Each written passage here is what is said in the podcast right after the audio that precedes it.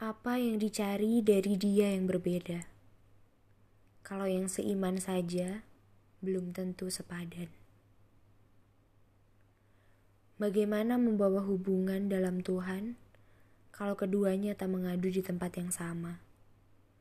Bagaimana melewati setiap musim kehidupan, kalau tidak bertumbuh di tempat yang sama?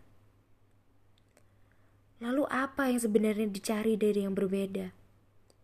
Untuk apa menjalani yang sekarang ini walau sudah tahu kalau temboknya terlalu tinggi?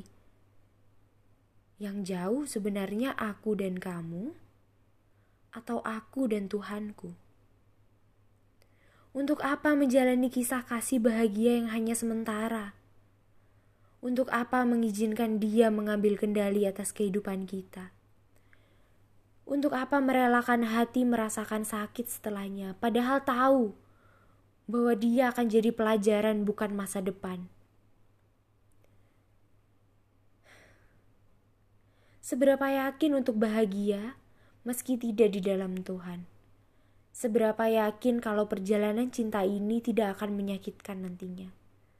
Seberapa yakin kalau pasangan saat ini adalah orang yang tepat? Lalu apa alasan untuk bertahan?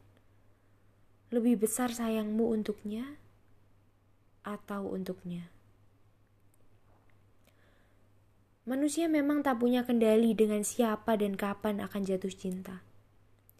Tapi manusia punya kuasa menentukan pilihan.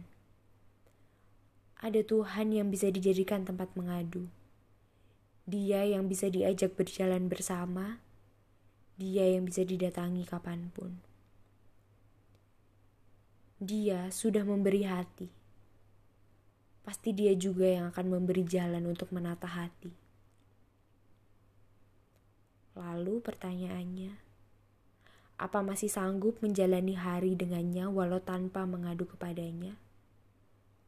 Atau lebih sanggup melangkahi temboknya tanpa memikirkan hatinya?